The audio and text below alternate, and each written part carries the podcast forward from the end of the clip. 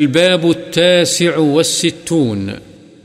باب استحباب العزلة عند فساد الزمان أو لخوف من فتنة في الدين أو وقوع في حرام وشبهات ونحوها.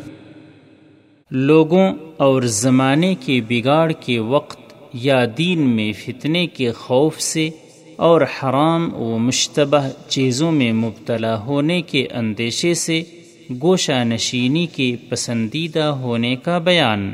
ففروا الى الله انی لکم منه نذیر مبین اللہ تعالی نے فرمایا پس تم اللہ کی طرف دوڑو بے شک میں تمہیں کھلا ڈرانے والا ہوں۔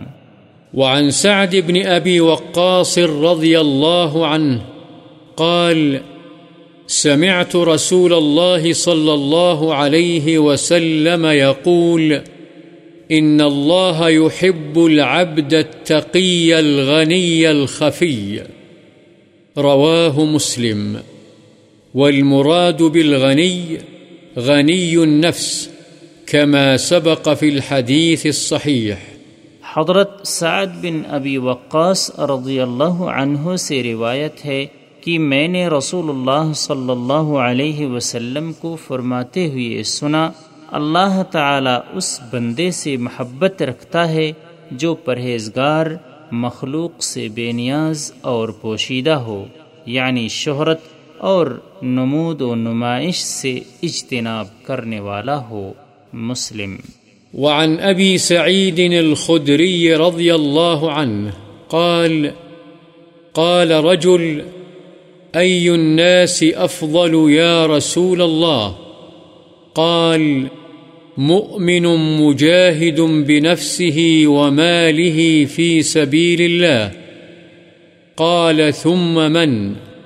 قال، ثم رجل معتزل في شعب من الشعاب يعبد ربه، وفي رواية يتق الله ويدع الناس من شره، متفق عليه. حضرت ابو سعید خدری رضی اللہ عنہ سے روایت ہے کہ ایک آدمی نے پوچھا، اے اللہ کے رسول، کون سا شخص افضل ہے؟ آپ نے فرمایا وہ مومن جو اللہ کے راستے میں اپنی جان اور اپنے مال کے ساتھ جہاد کرے۔ اس نے پوچھا، پھر کون؟ آپ نے فرمایا، پھر وہ آدمی افضل ہے جو پہاڑ کی کسی گھاٹی میں گوشہ نشی ہو کر اپنے رب کی عبادت کرتا ہے۔ اور ایک روایت میں ہے، وہ اللہ سے ڈرتا اور لوگوں کو اپنے شر سے محفوظ رکھتا ہے۔ رضی اللہ عنہ قال رسول الله صلى الله عليه وسلم، يوشك أن يكون خير مال المسلم غنم يتتبع بها شعف الجبال ومواقع القطر يفر بدينه من الفتن. رواه البخاري، وشعف الجبال أعلاها. حضرت ابو سعید خدری رضی اللہ عنہ ہی سے روایت ہے رسول اللہ صلی اللہ علیہ وسلم نے فرمایا، عن قریب ایسا وقت آئے گا کہ مسلمان کا بہترین مال وہ بکریاں ہوں گی جن کو لے کر وہ پہاڑوں کی چوٹیوں اور بارش کے گرنے کی جگہوں یعنی جنگلوں میں جائے گا۔ شہروں سے اس کا یہ فرار اپنے دین کو فتنوں سے بچانے کے لیے ہوگا۔